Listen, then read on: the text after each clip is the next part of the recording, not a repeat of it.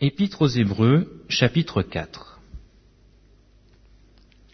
Craignons donc, tandis que la promesse d'entrer dans son repos subsiste encore, qu'aucun de vous ne s'en trouve exclu. Car cette bonne nouvelle nous a été annoncée aussi bien qu'à eux.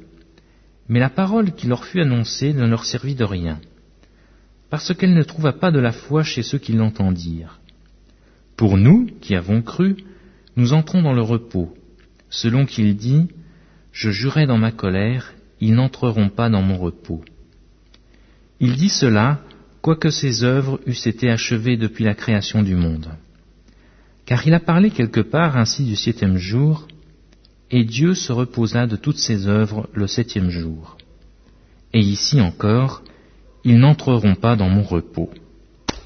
Or, puisqu'il est encore réservé à quelques-uns d'y entrer, et que ceux à qui d'abord la promesse a été faite n'y sont pas entrés à cause de leur désobéissance, Dieu fixe de nouveau un jour, aujourd'hui, en disant dans David, si longtemps après, comme il est dit plus haut, Aujourd'hui, si vous entendez sa voix, n'endurcissez pas vos cœurs.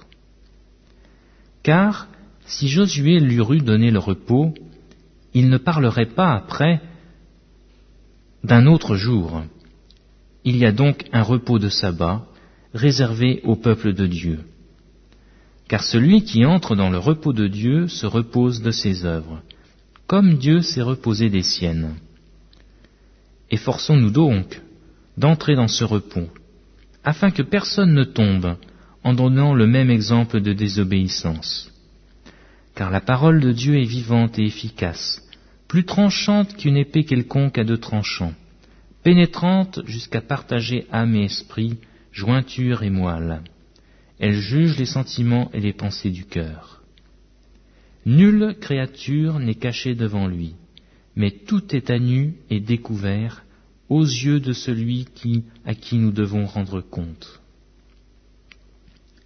Ainsi, puisque nous avons un grand souverain sacrificateur qui a traversé les cieux, Jésus, le Fils de Dieu, demeurons fermes dans la foi que nous professons, car nous n'avons pas un souverain sacrificateur qui ne puisse compatir à nos faiblesses. Au contraire, il a été tenté comme nous en toutes choses, sans commettre le péché.